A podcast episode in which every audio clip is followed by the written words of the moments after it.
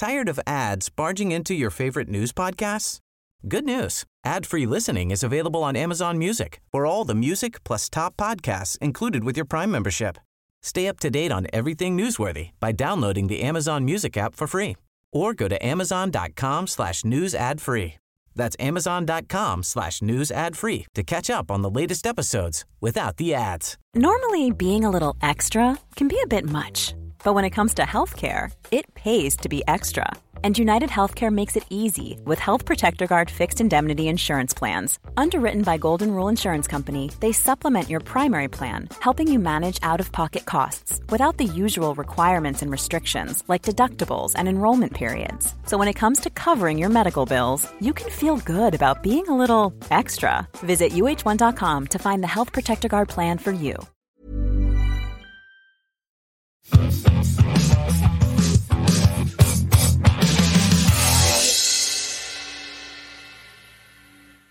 Live in Nashville for the NHL draft, a full week of shows. I'm so fired up, I can barely sit down to it with the lead. The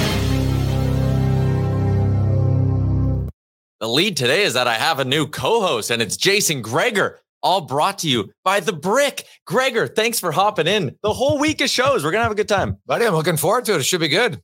We are, we have a lot to get to today. There is to grab, just wait, do we have to, like, what's the rules on your pod? Do I see you, like, grabbing the stand? What's the rules? The thing is, there are no rules. Sometimes I'll sit with it back here, leave it up there. It really doesn't matter. Aaron's at the controls. You'll make sure we sound good. Gregor's appearances all week on Oilers Nation every day, brought to you by The Brick. Not only do they have the best deals on indoor furniture, but they have what you need to make a perfect patio. It's summertime. You want to kick back? Maybe throw a TV outside, put a Jays game on. That's always a nice way to enjoy a weekend. The Brick's got the patio furniture to make it happen. They do. It's awesome. Also, highly recommend the stand-up desk. Game changer. Gregor almost didn't do this show because we didn't have a stand-up desk for him. It's true. It was a contentious negotiation point. The Brick obviously isn't in Nashville right now. We are in Nashville. The Sports Closet Studio is on the road, and we are here as well, because it's all possible. Our friends at AMA Travel, they can make your summer vacation as smooth and flawless as our trip down here to Nashville. We had a direct flight down. Our hotel is awesome. It's got a pool up on the top level. I forgot my swim trunks, borrowing some from Gregor later this week. But either way, we're going to get after it. That's not happening. We're going to have a good time. Frank Seravalli's going to stop by as well. He's just on the other side of this door that I'm looking at. Sweating.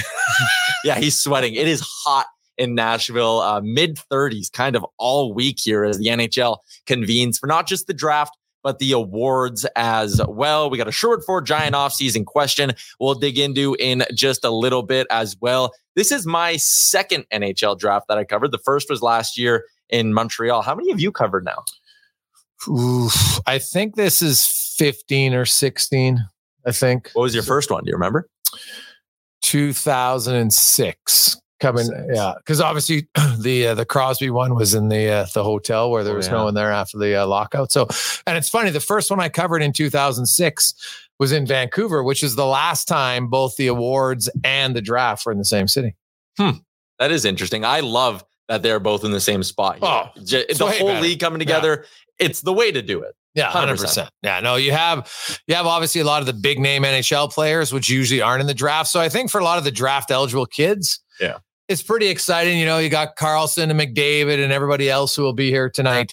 That's a big deal for a lot of the young players, because I think people forget, like, Connor Bedard and all them, you know, they're 17, they're 18 years of age. And, you know, those are the guys they look up to. And all of a sudden, you know, you get to meet them, and it's a pretty big deal. Yeah, 100%. You mentioned all the drafts you've covered throughout the years. How about this? On this date in 2015, Peter Chiarelli pulled off the big move. The Griffin Reinhardt trade happened on this day 8 years ago. Were you there for that one? Oh, God, man. I still remember being like, pardon? That was like the minute that trade was made. There was not, you know, looking back, people saying, oh, it's a good trade. Like, it was the odds of that trade being successful for Edmonton were incredibly low. And, you know, you could play the what if game for a long time, and Oiler fans, they probably don't want to bring it up. It's like ripping off a scab that's probably never fully healed, because you think of all the potential, and take out Matt Barzal, because I don't think they ever would have taken Matt Barzal. Eriksson behind Draisaitl and McDavid right now. Eriksson. What about Kyle Connor? What about Thomas Chabot? What about Travis Konecny? Like, you go Brock Besser. Like, go down the list of guys who went from the 16th spot to 25. And there was lots of really good options. Samsonov was a goaltender taken in there. So, you know, there was a lot of really good players. And the fact that they felt that Reinhardt was going to be better than not only that pick, but also the second round pick. Like, that was a real big head scratcher. Yeah, I remember at the time you were covering the draft. I was working my retail job at the moment because it was the McDavid draft. Yes. We'd gotten special approval to start selling orange McDavid gear. Like, usually you got to wait till the player plays a game for them to sell the gear and all of that. And then I remember seeing that trade come down, and Hamonic was in the rumor mill at the time. Yeah. And he ended up going to Calgary for a lesser package. But I remember when I saw the Oilers are trading 16. I was like, oh my God, they're going to get Hamonic. They're going to get someone else from the Islanders as well. I thought it was good. And then you saw Reinhardt and you're like, huh. All right. It was underwhelming at the time. I think a lot of people tried to look at it with like an optimistic, like, okay, 4th overall pick, needs a change of scenery, knew the Edmonton market from his junior days. It just flat out didn't work. We always joke that every big mistake the organization made before 2015, you can maybe say like Yakupov, whatever, bad trades, bad signings. It was fine because the butterfly effect, it all led to Connor McDavid. Any of the mistakes after McDavid are just painful. Well, and there was a stretch, not to relay, because Oilers fans are excited about this. Not so much this draft. I don't think there's going to be a ton of action for the Oilers. They don't have a first rounder. I'd be stunned if they traded up. I think there's a much better chance of them trading down. But I also, if you had to guess on what I think's the best odds, I still think they're going to make the pick. There's a lot of players like you look and if you go at need for the organization, they need a right shot. They need a right shot puck moving defense. But I know they're going to say, what? They have Bouchard. Yeah. Who else do they have in the organization? Keep in mind, the second round pick they take today is somebody who might be helping them in 5 or 6 years, realistically. So I look for a right shot puck moving defense within the second round or right winger. I think ideally now, if there's a center that they clearly have better, then that's who they're going to take. But there are some right shot defensemen you could look for in the second round. And we're going to talk about that today throughout the week as well. As always, we are live on the Oilers Nation YouTube right now, where Top Cheese was in with the first comment of the day. Bring Sam Gagner back. It's not happening, but we always read the first comment of the day on the show. Bring Cassian home is in with one that I want to chew on here. Odds for Stuart Skinner to win the Edmonton Oilers' first Calder Trophy in franchise history. You're someone who votes on the awards. I do not. I think there is a case for Stuart Skinner. Just when you look at, without him, this Oilers season looks a lot different. In the regular season, like, if Skinner doesn't come in November there, Greg, this Edmonton year could have gotten off the rails in a hurry. He played a big role in them almost winning the division, almost winning the conference. His numbers very, very good for a rookie goalie. But there's also interesting cases for a Beniers and even an Owen Power. Oh, I actually have Owen Power. I have Owen Power first. I don't think that's going to spoil anything. It's not going to spoil anybody's odds. I know a lot of people had Matt Beniers. I crunched all the numbers. Matt Beniers had a really good first half. His second half really slowed down. And when you look at it, just since 2016, he had the 13th most points of any rookie forward. Like, he didn't have a great forward year. Well, Owen Power played the most minutes of any rookie since Drew Doughty in 2009. When he was on the ice at 5-on-5, the Sabres were +17. When he was off the ice, they were -24. So that's a 41 goal differential difference from a rookie defender who played a lot of tough minutes. I actually had Skinner also ahead of Beniers. So, you know, we'll see how it plays out. Honestly, I think that's the one award tonight that is up. I've talked to a lot of people. I know some people have Skinner #1, right? Others have Beniers #1. So I don't think it's going to be a landslide victory for anybody. And this could be one of the more tightly contested Calders we've seen in a while. Yeah, it is nice. There are not a lot of awards that are up in the air. And a lot of people in the comments right now are talking about the fact McDavid's going to clean up. Getting the heart, getting the Lindsay. Like, we know he won the scoring race as well. He won the Rocket Richard. Like, there is going to be a cool photo of Connor McDavid with all this hardware in front of him. But the Vezina's probably locked up. That's probably going to Linus Ullmark as well. I would think so. So the ones we're thinking on are what? Selke, Calder. Like Selke, I look at Patrice Bergeron. It's hard to think that Nico Hischier or Mitch Marner are going to beat him. Yeah. I guess there's a chance. I just think Erik Karlsson had, when you look at all the numbers, he had a season that very few defensemen in the history of the game have ever had. And I know some are going to try to downplay because the Sharks weren't very good. I'm like, yeah, to me, that's almost more impressive. He was not carried by some elite offensive forward who was helping him get to 100 points. He was the guy carrying the team. Yeah. And I watch a lot of Sharks games, obviously, because of my nephew. So I can tell you that Erik Karlsson on a lot of nights, like he was kind of a freedom fighter out there by himself. So I'd be surprised if he lost, to be honest. I'd be quite surprised. I think him and McDavid are winning. Ullmark, as you said, are winning. I think Bergeron. The Lady Bing is, as a voter, like I talk to players, I try to do as much research. It's a hard one to vote for, to be honest. So I don't have a feel on who's going to win that award. And but the Calder is the one that I'm most intrigued by for sure. We had briefly lost track of our pal Liam. It was hashtag Liam Hunt 2023 to get him back into the virtual studio. But I do see that we have him there now. So we're going to bring in our boy Liam. Liam, the chat was clamoring for you. They couldn't believe you weren't down here, but you're with us in spirit and with us in fashion. I like that choice of jersey. Yes, I went with the right style, the Nashville Sounds jersey. And then I said tomorrow off the show, I think tomorrow's a cowboy hat day. And then we're going to go to the cowboy boots on Wednesday. And we'll see what I can cook up for Thursday. Maybe I'll just have some chicken or something on the show.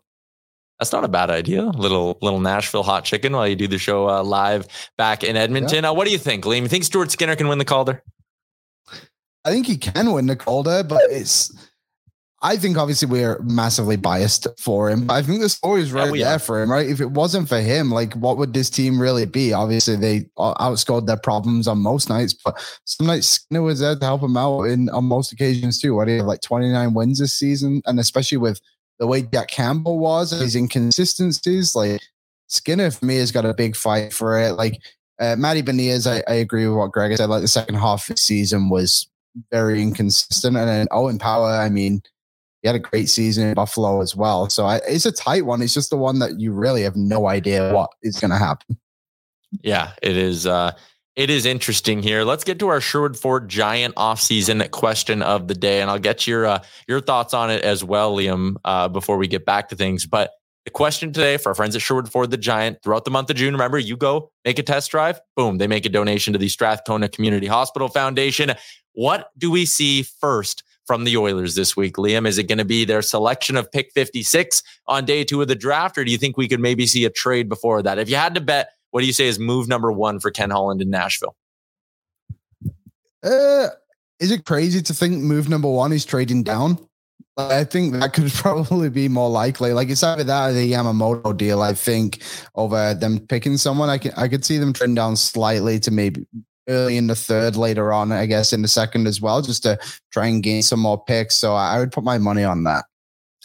Jason, do you think we see a move before the Oilers step up to the draft table? Well, when you consider the timeline, the buyout window closes on Friday, which means you have to be put on waivers for the purpose of a buyout on Thursday. Mm-hmm. I would say, yeah. Now, Yamamoto usually trades of non-elite players. There's been lots of day two trades. Right. And Kailer Yamamoto to me is a prime candidate for somebody who's going to get traded. Now, don't expect a huge return because it's essentially going to be a salary dump for the Edmonton Oilers. It might be for futures. It might be for a late pick. I think that's all it's going to be. Kailer Yamamoto is a player who has NHL skill, right? He's got the concerns with his size, right? That's just a fact. Now the injuries as well. That's a concern. And the other wild card is, Warren Foegele, because I think ideally they want to free up cap space. Those are only two options. If it's me and you're asking me who I would trade first, it's Yamamoto all day long. Yeah, me too. Just because I think come playoff time, I think Yamamoto could outscore Foegele in the regular season. I think Fogle's game is built better to have more success in the postseason. Also, $305,000. That for an Oilers team that is right there at the cap, that actually is like a pretty important number. That could be the difference between looking at the 12th forward you want to sign and saying, hey, we got money to give Janmark whatever it is, or we just got to get someone for league min, or we can't carry that extra piece on the roster, right? Like that is a big difference. $305,000, man. Think about it. That's almost what they got Nick Bukestad after Arizona retained some of his salary. And they were in LTIR space. If you can work it this year, obviously Smith, Klefbom no longer on the books. You're not in LTIR space, which makes your life infinitely easier. They plan on starting the season ideally. If the cap is 83.5, they'd like to start the season around 82.5 to 82.9. And so give themselves a buffer of space that they can actually accrue some cap space throughout the year. threw up a little poll in the YouTube chat. So if you're watching there, hit the like button, vote in the poll. What happens first? A Yamo trade, they make pick 56, or we hear news about a potential buyout. Lance is in, Northside Lance is what he went by on the 1260 text line. He says he wants my opinion on banana bread. I know that was always a contentious thing with you and Struddy on the Jason Gregor show. I love it. And if you can get it with a little bit of chocolate chips in there, it's an elite way. It can be a snack. It can be a breakfast. It's a versatile food. Well, the thing I found out, meeting Steve Ellis last night, who really can't taste a lot of food. I think Struddy might have the same affliction. He just doesn't know. How he just doesn't really know. Steve's well aware of his. Struddy just doesn't know because some of his culinary choices were more questionable than a Griffin Reinhardt trade. There you go. That is a good way to put it. Our Sherwood Ford Giant offseason question. The poll is in the chat. What do we see first from the Edmonton Oilers? Someone by the username Taves to Edmonton. They gave us their list. They said they want Pesce, they want Brown, they want Taves. I don't think the Pesce deal is going to happen. We're actually hearing rumblings he might re-up in Carolina, which always felt like it made sense. Like he wanted to be there. Well, they would want him. He's a good player. So I don't think the Pesce thing's going to happen. Connor Brown, who knows? I would love to see it happen. I think the player, from his comments on Gazdik's podcast and things like that, the player's clearly interested in coming here. I just, cap-wise, like, it's one thing for Connor Brown to sit here and go, I would love to be an Oiler and play next to McDavid. It's a whole different thing if another team's offering him 3x3 and Edmonton's offering him the 1-year bonus deal. So I had conversations with some people around the scenario with Brown. And so I think if he's looking at an incentive type of contract, he would strongly consider it with Edmonton. And that might be one of the few places. And why? Because, I don't know, 97 and 29 would be his two centers. And your odds... Now, keep in mind, the bonus structure that he signed would be very similar to what Patrice Bergeron signed. And if you look at Patrice Bergeron, it was games played. It was a minimum. Like, it was pretty much a guarantee, right? It's a nice way to just get around the money. But here's the thing for Edmonton. The Oilers expect to be a legit competitor for at least 2 years, likely more. Mm-hmm. So because I've seen a lot of order for, hey, just sign Brown for $1 million, bonus gets him up to 3.3. Here's the problem. That means then you have 2.3 of bonus overages. That kills your cap next year. It's like dead cap space. You don't want to do that. Not at all. So now you might do it for a little bit. So you try to break that in the middle and say, okay, Brown, you get a $2 million base. Yeah. So then the bonus overages are only $1 million, right? So then at least that makes a little bit more sense. I think Connor Brown, someone might offer him 3x3, but he wants to win. He knows Connor McDavid very well. And I think any player in the league, and plus if Yamamoto is traded or bought out, before, which one of the two's happening, I'll mark that down, unless Foegele's dealt. There's one of the two's gone. And I think if Yamamoto's not here, Brown looks at the depth chart on the right wing and is like, okay, I got Zach Hyman.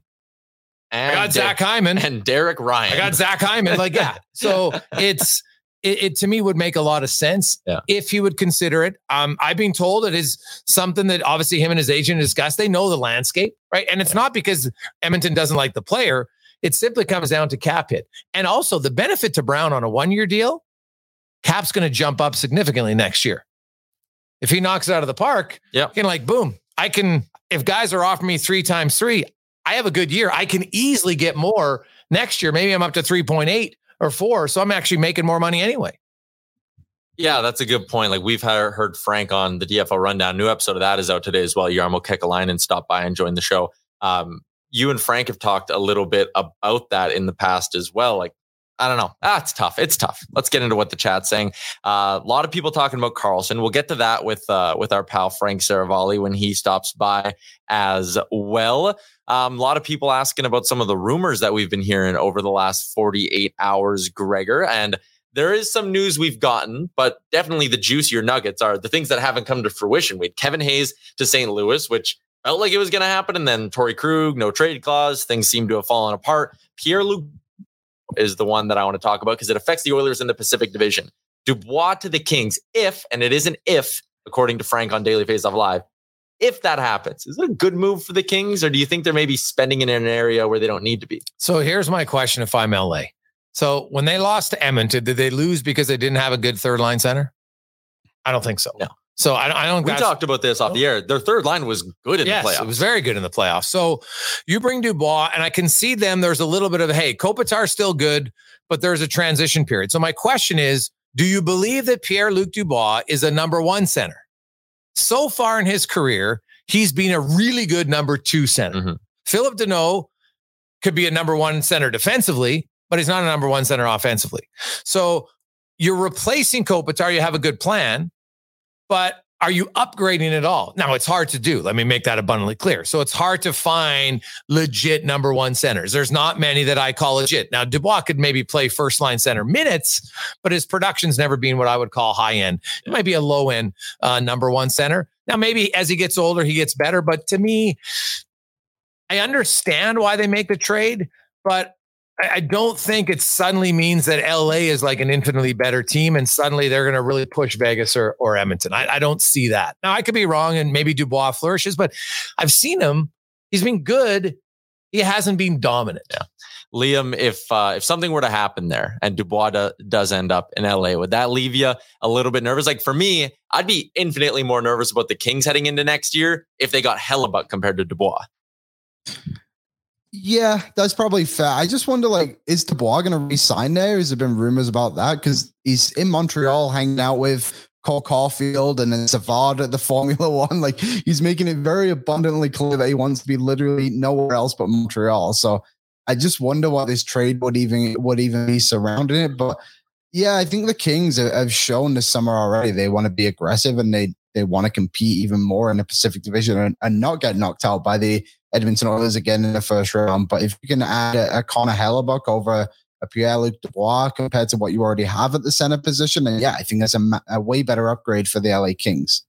Well, Dubois is in Montreal though, because that's his offseason home, yeah. Right? So the talk there has always been that he eventually wants to play in Montreal. And I think part of the issue there is Montreal's going, why would we pay through the nose for a guy who could be a UFA in a year? But the idea that Dubois could be open to other landing spots is interesting. I mean, come on, even if you're from Montreal, getting to live and play in LA is pretty sweet. Well, I think any team that's acquiring Dubois is acquiring him knowing that they probably have an extension. Like, why would you acquire him just so he can be a UFA for you? And if you do that, you're definitely not giving up Gabe Vilardi and other pieces that have been rumored. That wouldn't make any sense to me. All right, Frank Seravalli is here. He is ready to rock, and it is all brought to you by Star Mechanical and starmechanical.ca. Stick with us for a few seconds here. We'll be right back with Frank Seravalli. Ryan Reynolds here from Mint Mobile. With the price of just about everything going up during inflation, we thought we'd bring our prices down. So to help us, we brought in a reverse auctioneer, which is apparently a thing. Mint Mobile Unlimited Premium Wireless. How about to get 30, 30, how to get 30, how to get 20, 20, 20, how to get 20, 20, how to get 15, 15, 15, 15, just $15 a month? Sold! Give it a try at mintmobile.com/switch. $45 up front for 3 months plus taxes and fees. Promo rate for new customers for limited time. Unlimited more than 40 gigabytes per month. Slows full terms at mintmobile.com. Tired of ads barging into your favorite news podcasts? Good news. Ad-free listening is available on Amazon Music for all the music plus top podcasts included with your Prime membership. Stay up to date on everything newsworthy by downloading the Amazon Music app for free or go to amazon.com/news ad free. That's amazon.com/news ad free to catch up on the latest episodes without the ads.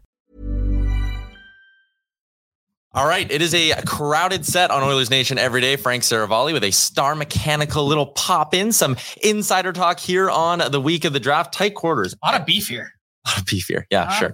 Not personal beef, though. No. Well, we're all getting along pretty well in our first few days. We had a good dinner. Had a couple Moscow Mules last night. Gregor was drinking the house margaritas. I just popped my hot chicken cherry down here. Where'd you go? I right here in the lobby. Had a little Nashville hot chicken to start off the week, so we're good.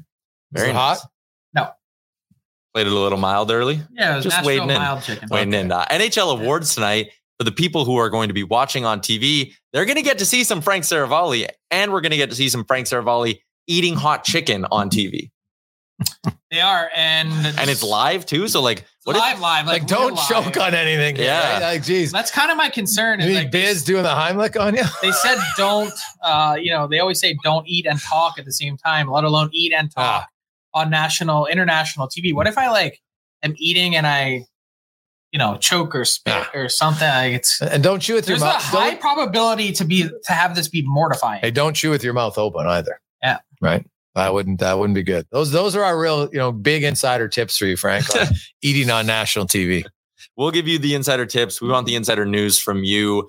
We threw up a poll. We asked everyone, what do they think the Oilers' first move is going to be here in Nashville? Will it be pick 56? Will it be a buyout? Or will it be a Kailer Yamamoto trade? What do you think the market's like for Yamamoto right now? Do you think there's a chance we get that news in the next 48 hours?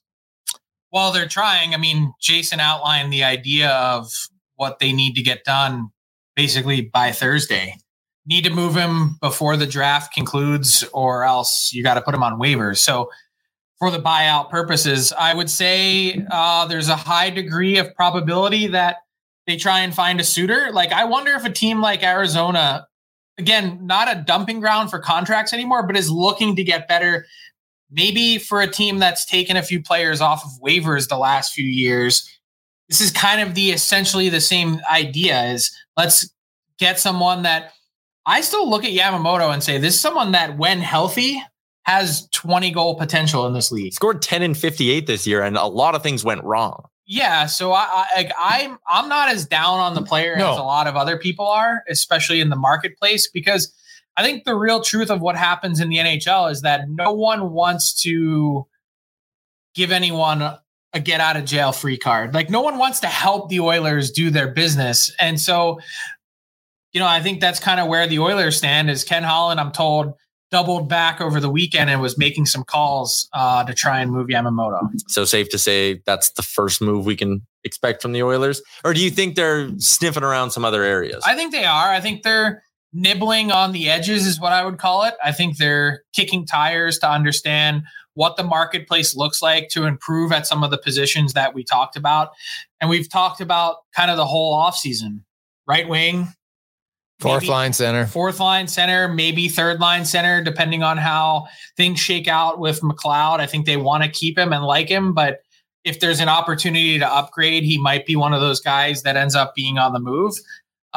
Certainly wouldn't say it's likely or put him on my trade targets board, but I think it's a greater than zero chance. And yeah, I think, you know, maybe adding a little bit of a different profile on the back end too, just a different stylistic fit, if that makes sense.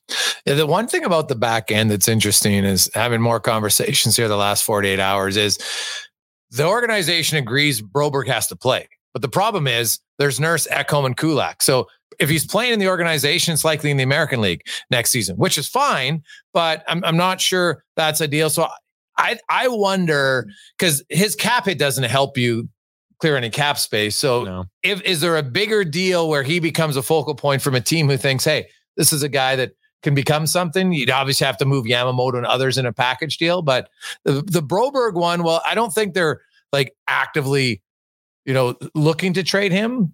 I think they're probably he's not untouchable. Open. Oh, he's not untouchable. Not. No, definitely not. What kind of value would he have around the league?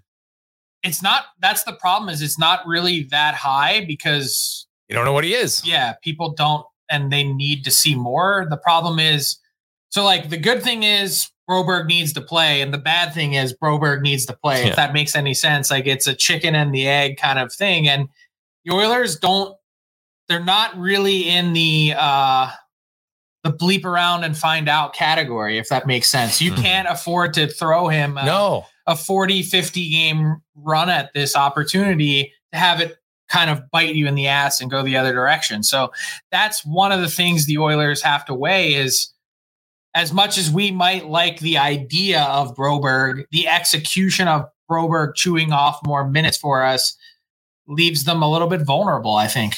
I don't know. It's fair. CC Foegele, talk about those guys that are on your trade targets board a little bit here. I guess this is maybe a redundant question because you said they're sniffing around a few things. If there is a splash that Ken Holland makes in the next 3-4 days, more likely to be a forward than a D-man? Yes, I think so. So a right shot forward. We know wing likely. Yeah. Gregor was talking earlier about just how thin it is on that right side, especially if you move out a Yamamoto. So not that you want to get Oilers fans' hopes up here. Could it go as high as a Konecny level trade, or is it somewhere between in terms of value, like a Konecny and a low tier free agent ad? Like in the middle there, do you think they have interest in going as high as like a Konecny type move? I think there's interest. I think they're concerned about the cost and the significant price to pay to get him, and then to wedge, like, what's the residual cost after that in terms of the damage and carnage on their salary cap? Yeah, I like Konecny as a player. When I look at Edmonton's needs, a $5.5 million right winger, I don't think is like, and to get him, you probably got to give up some decent pieces. You only have so many pieces. Like, you have the first rounder in 24, you have Philip Broberg, you know, maybe some will say Borgo. I'm not sure what his value is at this point. So if you have to give up two of those pieces to get a right winger, I don't think that's the missing piece for the Edmonton Oilers. Yeah, the reason I know some people are itching, right? They're saying Pesce and Konecny as well. All of these big names. I like your point of view. You only have so many bullets. And this Oilers team, as it's currently constructed, with the 6 D-men they have, and even with the right wing depth, leaving you wanting a little bit more, it'll keep you in the hunt at least. It'll get you. You'll be one of the best teams in the division, one of the better teams in the conference. Maybe there's something to be said about keeping your powder dry. Wait till the deadline. Like, think about at this time 12 months ago, Matthias Ekholm, like, saying a pipe dream isn't even right. Like, he wasn't even on the radar as a guy who could be available. But then Nashville gets off to a bad start. Boom, he's available. Boom, you get a real big impact piece.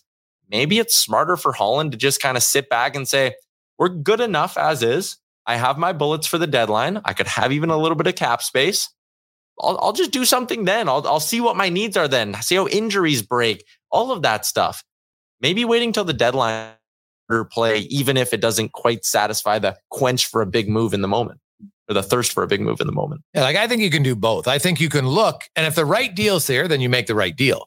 But I don't think Edmonton has to make what I would deem as like a desperate deal. I don't think they're in a desperate mode that they're like, oh my goodness, we have to come in October and we've got to have every hole perfectly filled, because they probably want to leave some ice time for a guy like Dylan Holloway just to see what he becomes.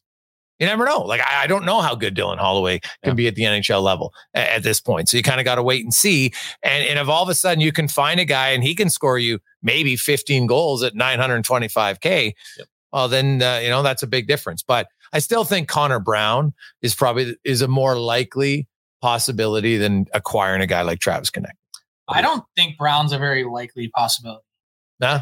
If I were handicapping it, and I know Tyler just got upset, and I know we have a sign at the studio that's a countdown until Connor Brown gets here. I don't want to be the guy that's raining on everyone's parade. I just want to properly set and temper the expectations in the marketplace, which is asking him to leave a significant amount of money that could potentially be on the table just to take the 1 year at Edmonton. I understand that could be a stretch, right? That's essentially what the Oilers are looking at.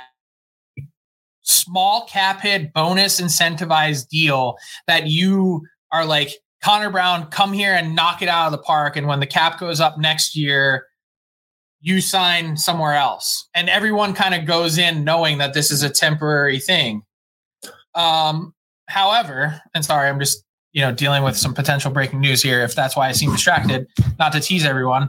But the other part of this is there are enough teams out there that really like Connor Brown, that want to get him and are willing to pay him a 3 or a 4 year deal times $3.5 or $4 million, whatever the number might be.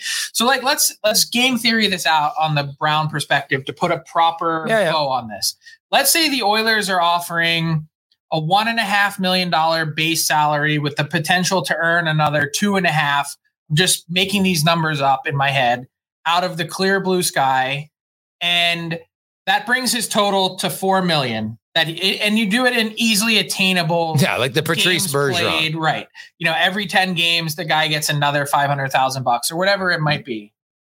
Now, you're going to have to compare that $4 million against, even on the low end, $12 million somewhere else, or, you're leaving $12 million on the table potentially, or more. And if you're Connor Brown and you're coming off of an ACL injury, I don't know about you guys, as attractive as the opportunity is in Edmonton, my thought process would be, my knee feels great, feels unbelievable. I'm really excited to get back playing. But what if I blow out my ACL again and my career's over?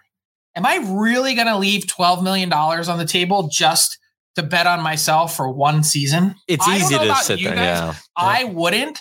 And I just think that the Oilers are going to take a hard run at trying to get him. But I think even they are a little bit pessimistic on the idea that they're going to be able to pull this off? Well, I think there's a few things you'd look at. Is the Brown camp, do they get insurance on his career? Because if you have insurance on it, well, that can cover you some of that loss, right? That can mitigate some of the loss. And then there is, because you can always look at it two ways. You can say, you know what? Yeah, I'm giving up that potential. But if I go in Edmonton and I get the bonus contract, whatever it is, let's just say it's 3.5 total, whatever the number is. I have a decent, I don't have to crush it. Mm-hmm. He signed for $3.6 million before. He was not a 50-point player. Yeah. No, he was just a 40-point guy. So let's say he comes to Edmonton and all he has to do is score 45 to 50 points. It's not crazily outside the realm of possibilities when you consider what other guys have done in that situation. So let's say he goes to Edmonton on a 1-year deal. Then he scores 50 points. Well, now he's getting his money guaranteed. Is there a risk? 100%. But there's also, it depends how you view it. There's the potential to even make more because whether he's playing with McDavid or Draisaitl, that's just an opportunity you don't get very often. Yeah, that's fair. Going outside of Edmonton, Frank, before we let you go, who are some teams you may be watching with a close eye this week? I mean, all the obvious ones, Winnipeg, Calgary, Philly, St. Louis. The Philly thing, them maybe having an itch to move up. That's fascinating because you've been saying they like Michkov. Yeah, I think they're really intrigued about Michkov and they're excited to meet with him this week. The Montreal Canadiens, I just reported in the last hour, are also confirmed to meet with Michkov this week. No one really, you can hear from friends and teammates and coaches and people that know him, but until you really get a sense of the player, and there's been widely varying reports on this guy, I don't know what to make of it, but I think the idea that no one has yet really had that face-to-face interview is really intriguing to teams. And I think if they like what they see, it might change the specter of how they view the pick. Yeah. I'm kind of bullish on Michkov, man. Why wouldn't you? Yeah. I think it's highly worth the risk. Now, one team, Frank. Is it really a risk? Well, I don't think it is. Yeah. Is it really a risk? Especially when you get into the 6th, 7th overall range. Those guys have to go back to junior for a year. And then they usually spend a year in the minors. Waiting an extra year to get Michkov is nothing. Nothing. No. Here's the one team though that I'm intrigued to see. They just got Jordan Staal on a really good cap hit. I'm curious about the Carolina Hurricanes. I think they need to do something. I just wonder if it's this week. Well, what is that something? I guess is what I keep coming. Back is DeBrincat enough of a something? You guys, I asked you that on the rundown a couple weeks ago. You guys both kind of said no, not big enough. I look at Carolina's got players that if you look at teams like St. Louis and Calgary who don't want to rebuild but want to make moves, it matches. Mm. Interesting. All right. See, I'm not going to tweet that and don't read it, but isn't this fun? It's trade season. So that's not going out? It's not yet, but it may potentially be. But I don't want to tease everyone, but I don't really get to show you guys how the sausage is made. Oh, so I know. That's what's going on. Whoa. That'd be something. We're teasing you, everybody. We're teasing you. You need to have tweet notifications on for Frank Seravalli. And there's something else. I can't say it. Damn it. Okay. All right. Finally, the chat has been buzzing about one name, and it's Erik Karlsson. What do you get this at? What's the market for this guy? I think it's small. Who are we talking? There's been a Florida thing that went around. Don't see it. Okay.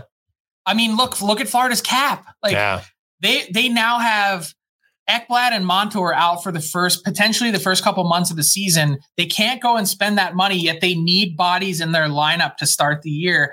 I think those injuries made it even less likely that Karlsson could go there. I don't think the Oilers have had any conversation with the Sharks recently about Karlsson. Ottawa, since they got Chychrun, they kind of don't even really have the room. The one team I can kind of come up with is maybe the Washington Capitals, but they've already got John Karlsson running their power play. I love the idea of Erik Karlsson wanting to go to a contender. I don't see realistic fits as to how they can pull it off.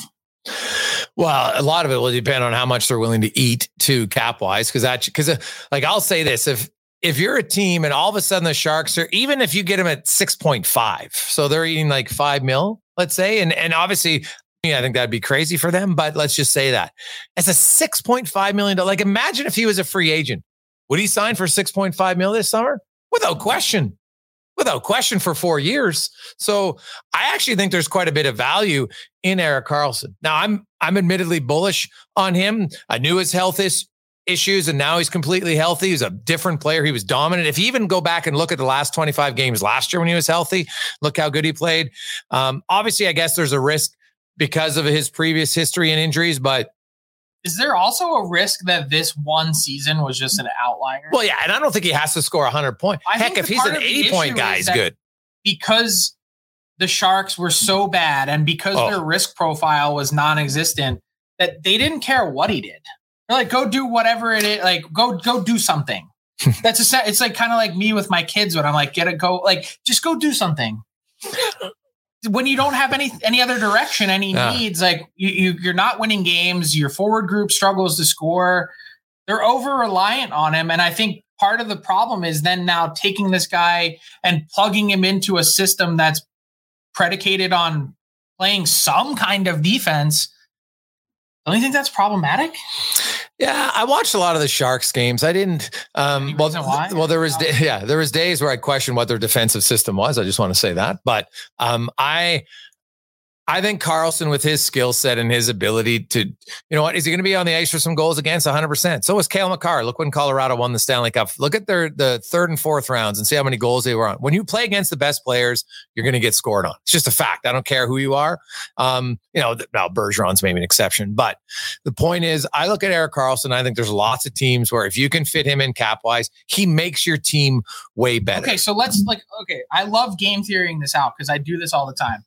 On the phone, these are what my conversations are actually like with people. So let's say that you found someone that can find $5.5 million of space for Erik Karlsson.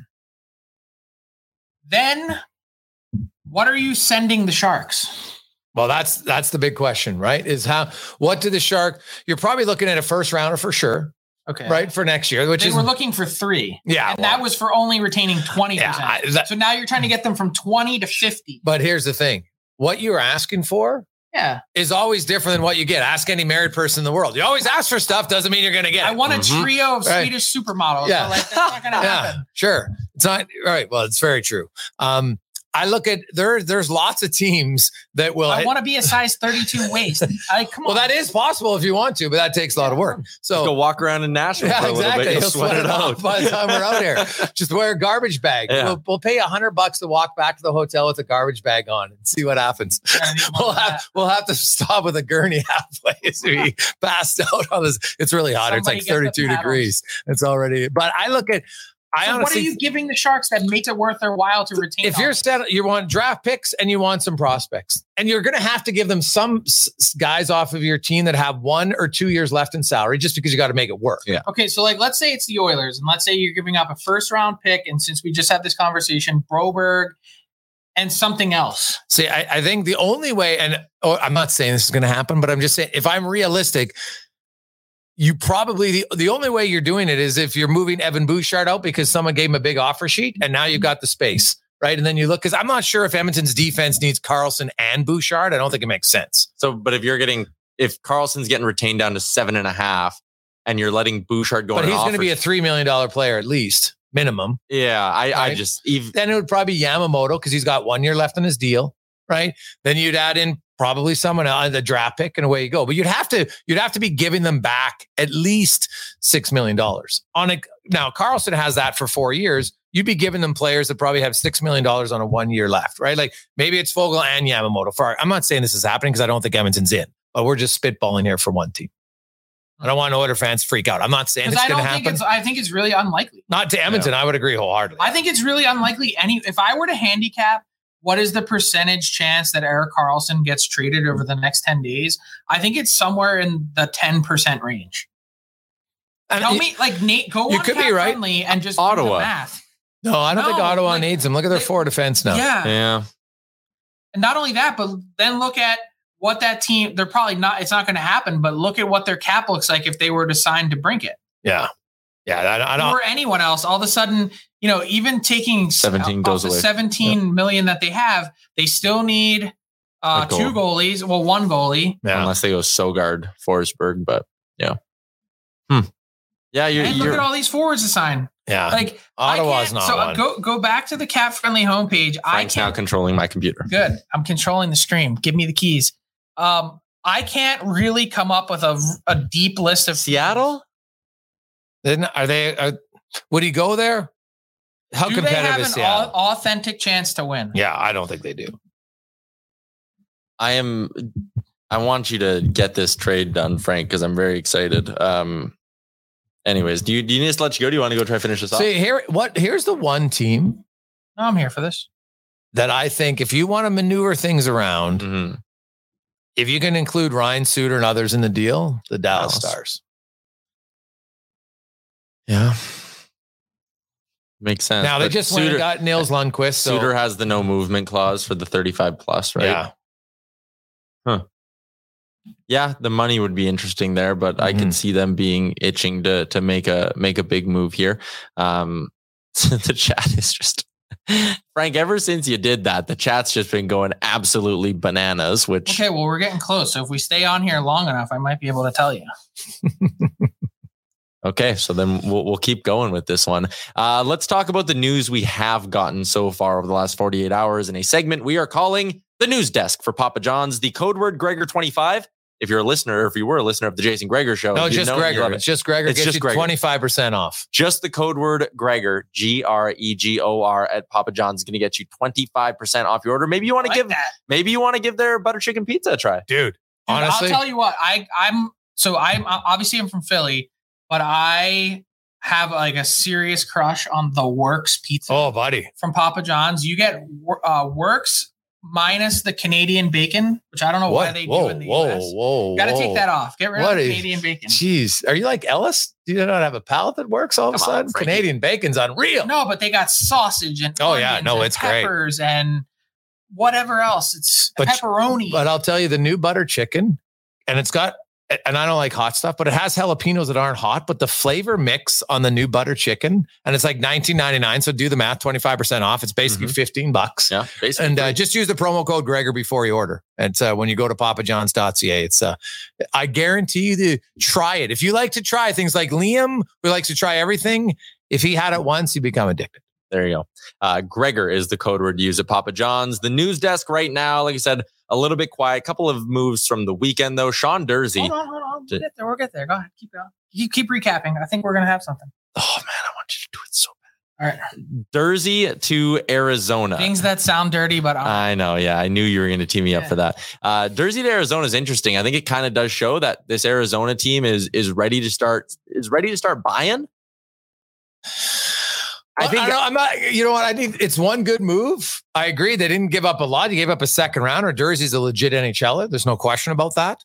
I would need to see multiple moves before I'm ready to commit that suddenly the Arizona Coyotes. Now, I do believe there's lots of pressure on that team. If they want to stay in their market, they need to show some people that, okay, we're serious. We're not just going to be playing out of a college farm. We're not just going to be accruing guys on LTIR so we can get to this, to the cap floor and not play any of our actual players who are playing the game that the fans pay money to go see. It can't happen anymore. So this is one step, but I would need to see probably like three more before I'd believe it that, okay, they're trying to actually become competitive.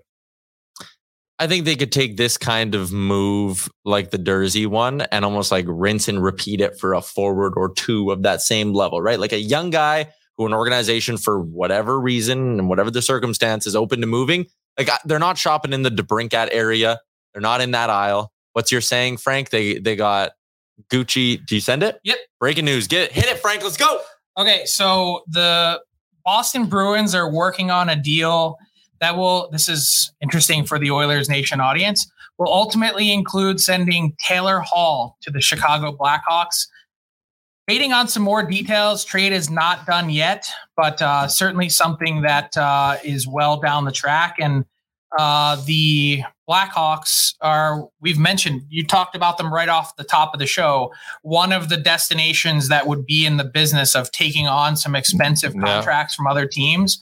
And we've talked before about the idea of the Bruins needing to clear out some cap space. So I think there's more components to this deal, but Taylor Hall expected to be at the forefront. And since we're on NHL Awards Day itself, the, I think 2018 Hart Trophy winner, appears to be on the move. So tough spot for Taylor Hall to be in, going from a contending team in the Boston Bruins to a team that's rebuilding in the Chicago Blackhawks, but probably a pretty exciting idea to have a chance to play with someone like Connor Bedard next year. Yeah, Taylor Hall, 2 more years at $6 million on the cap. This is one you guys like to roast, the AMA Travel Trade Machine. This was actually one of the predictions last week. Come on. I want Aaron to pull up the graphic, but this was one of our predictions last week because it just made sense from the perspective of your Chicago. You need to have talent there. You cannot just run him out there with no disrespect, but Jujar Kara being high up in your depth chart, that can't happen when you have Connor Bedard. And not that they're going to push to be a playoff team next year, but getting a guy like Hall, a veteran who even from on a personal level has gone through the experience of being a first overall pick, has gone through the rebuilds in Edmonton. I think this is just a slam dunk fit for the Hawks.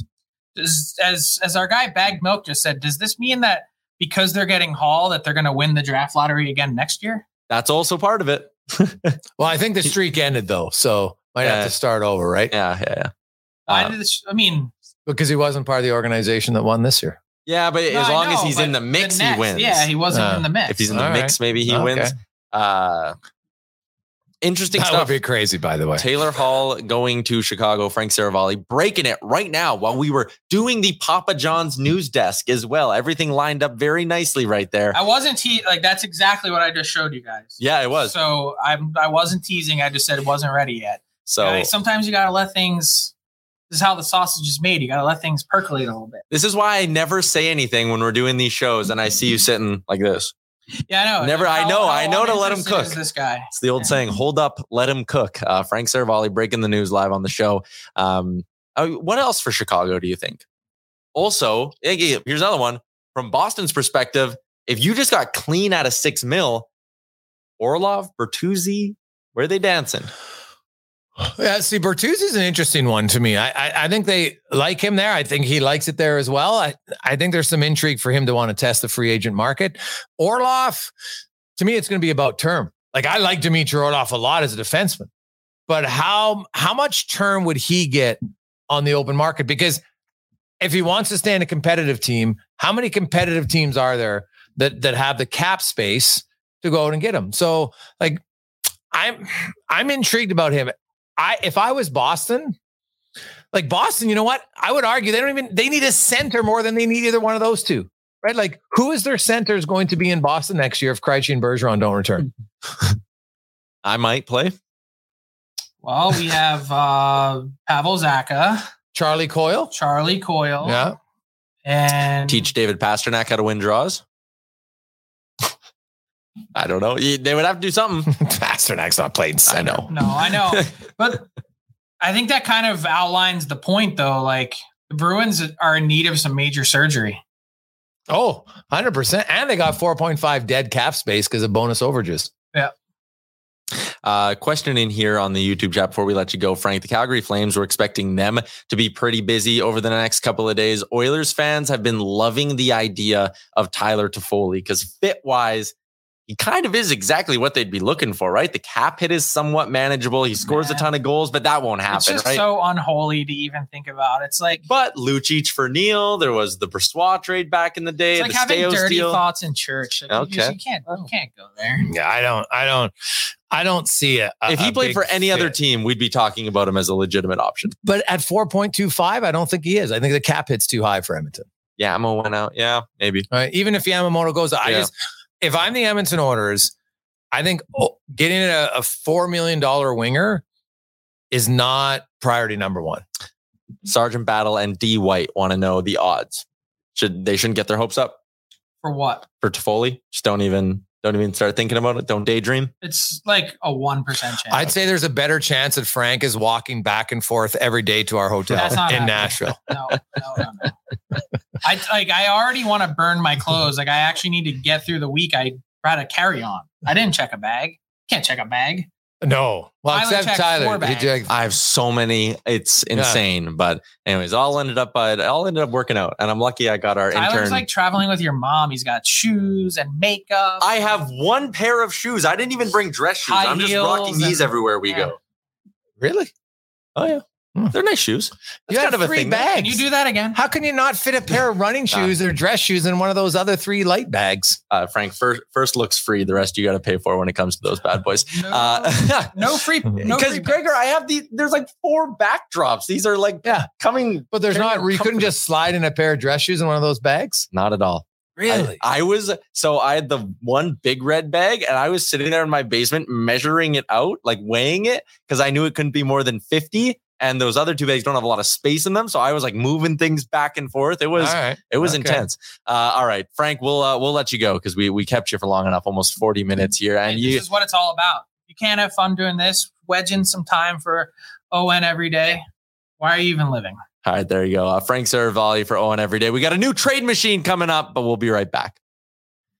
There you go. Frank Seravalli's appearance, as always, Star Mechanical, starmechanical.ca. Back inside the Sports Closet studio.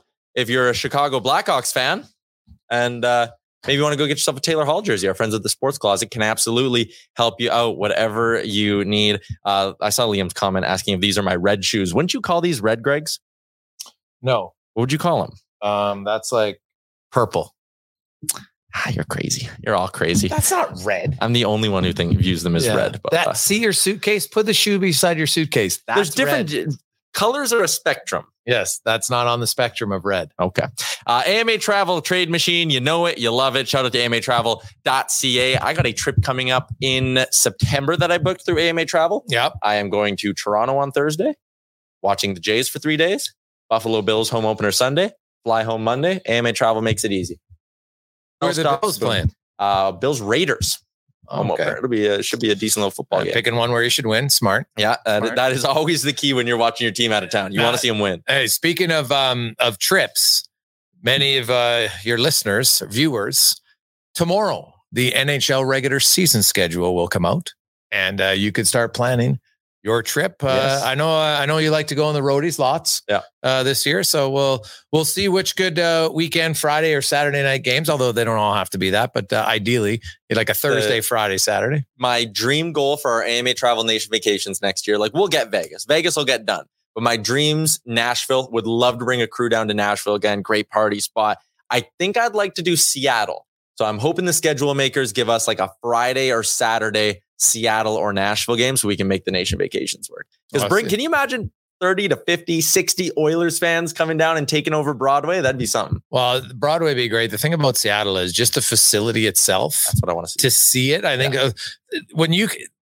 I've never seen a stadium like it, but on the street level at the one end of the rink, you literally can stand and it's like you're at like some minor league arena and you're looking in watching. It's crazy. That's cool. It's absolutely mind blowing. And, obviously with Seattle, there's other options. If you want to see a football game, potentially, maybe you want to see a baseball game, although I'm not sure the Mariners, that'd have to be pretty early in the year. Cause I don't see the Mariners being there late in the year. Yeah. And I'm not sure I'll see the Mariners in October. All right. The trade machine today, we cooked up a little 3-team trade for you. Okay. Greg, you got to tell me who says no to this. It's between Calgary, St. Louis, and Aaron, flash it up here. Calgary, St. Louis, and Philly. Calgary gets Sanheim. St. Louis gets Hanifin. Philly gets 25th overall from St. Louis and a 4th from Calgary to make it all happen. Who says no? So is a 1st and a 4th, like a 25th and they're a 4th. They're basically trading Sanheim for a 25th and a 4th. Think that's not enough? Yeah, I don't think that's enough for Sanheim. I think they, like the other two teams, hey, you're each getting Calgary, I think for sure, because Hanifin says he wants to go, and you're going to get a guy under contract. What has he got? 7 years left on his deal? It starts because that's why they can trade him, right? Because his no move doesn't start till then. Calgary would do it for sure. I think St. Louis would do it because they're giving up a 25th pick, which might help you in 5 years. I think Philly would need more.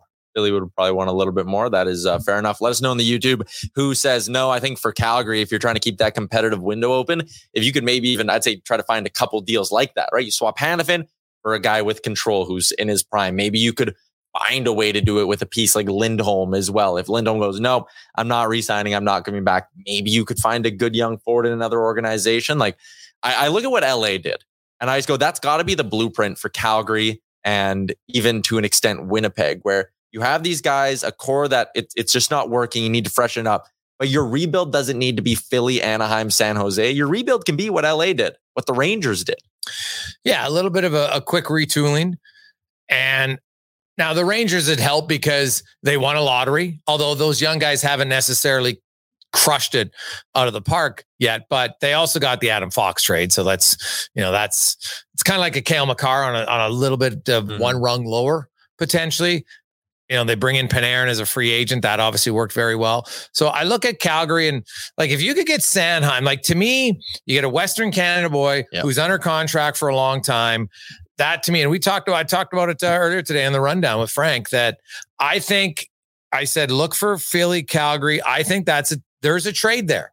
There is definitely trade possibilities between those two, right? Because if you're Philly and you're going scorched earth, you're like, okay, if we get Hanifin, then we know we can flip him later, right? And you could also get something else, you know, some draft picks.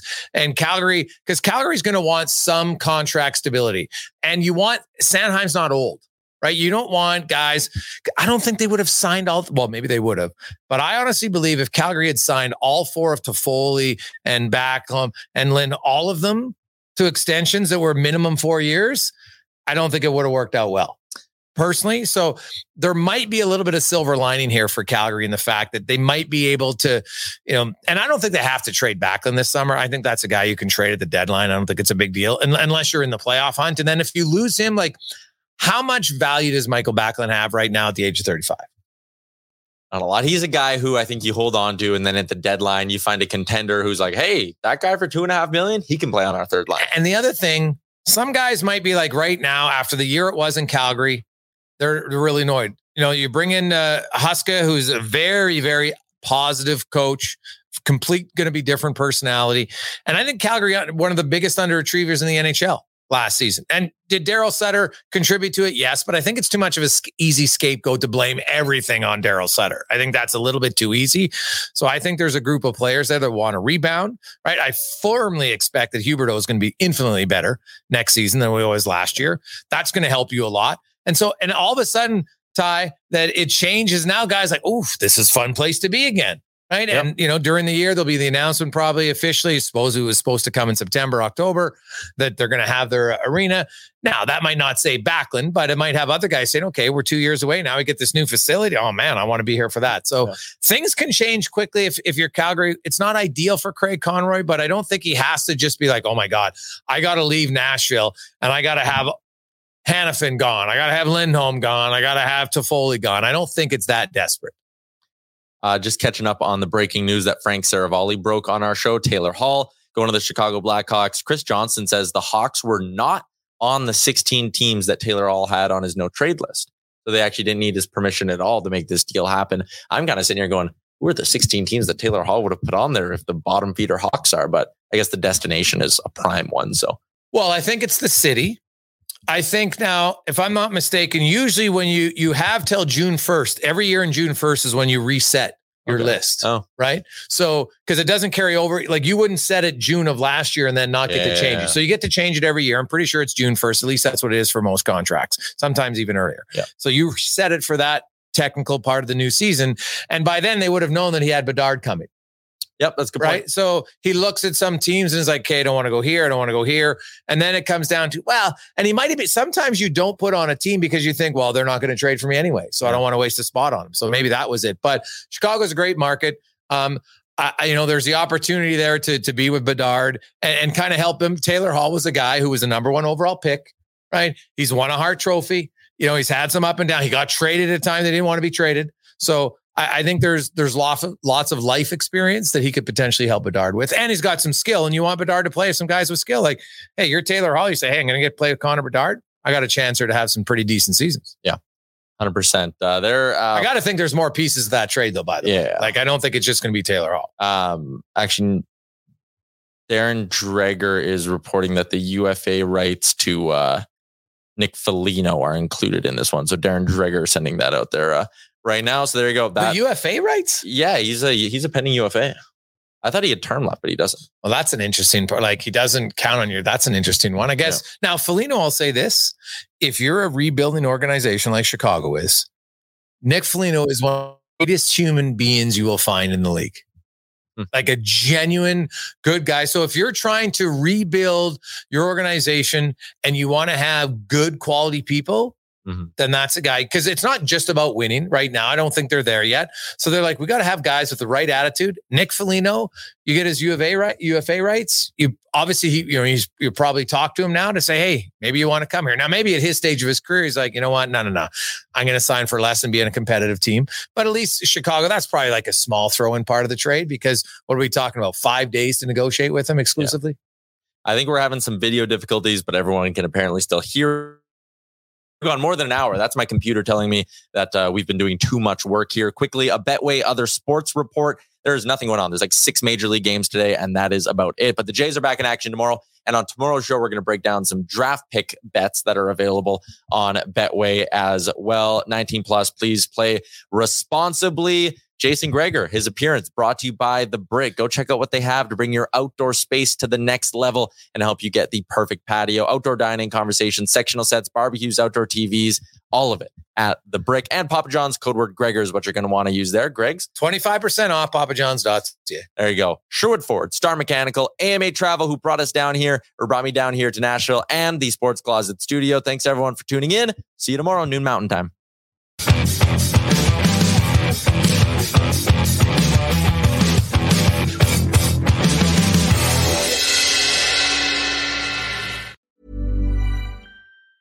Tired of ads barging into your favorite news podcasts? Good news. Ad-free listening is available on Amazon Music for all the music plus top podcasts included with your Prime membership. Stay up to date on everything newsworthy by downloading the Amazon Music app for free or go to amazon.com/news-ad-free. That's amazon.com/news-ad-free to catch up on the latest episodes without the ads.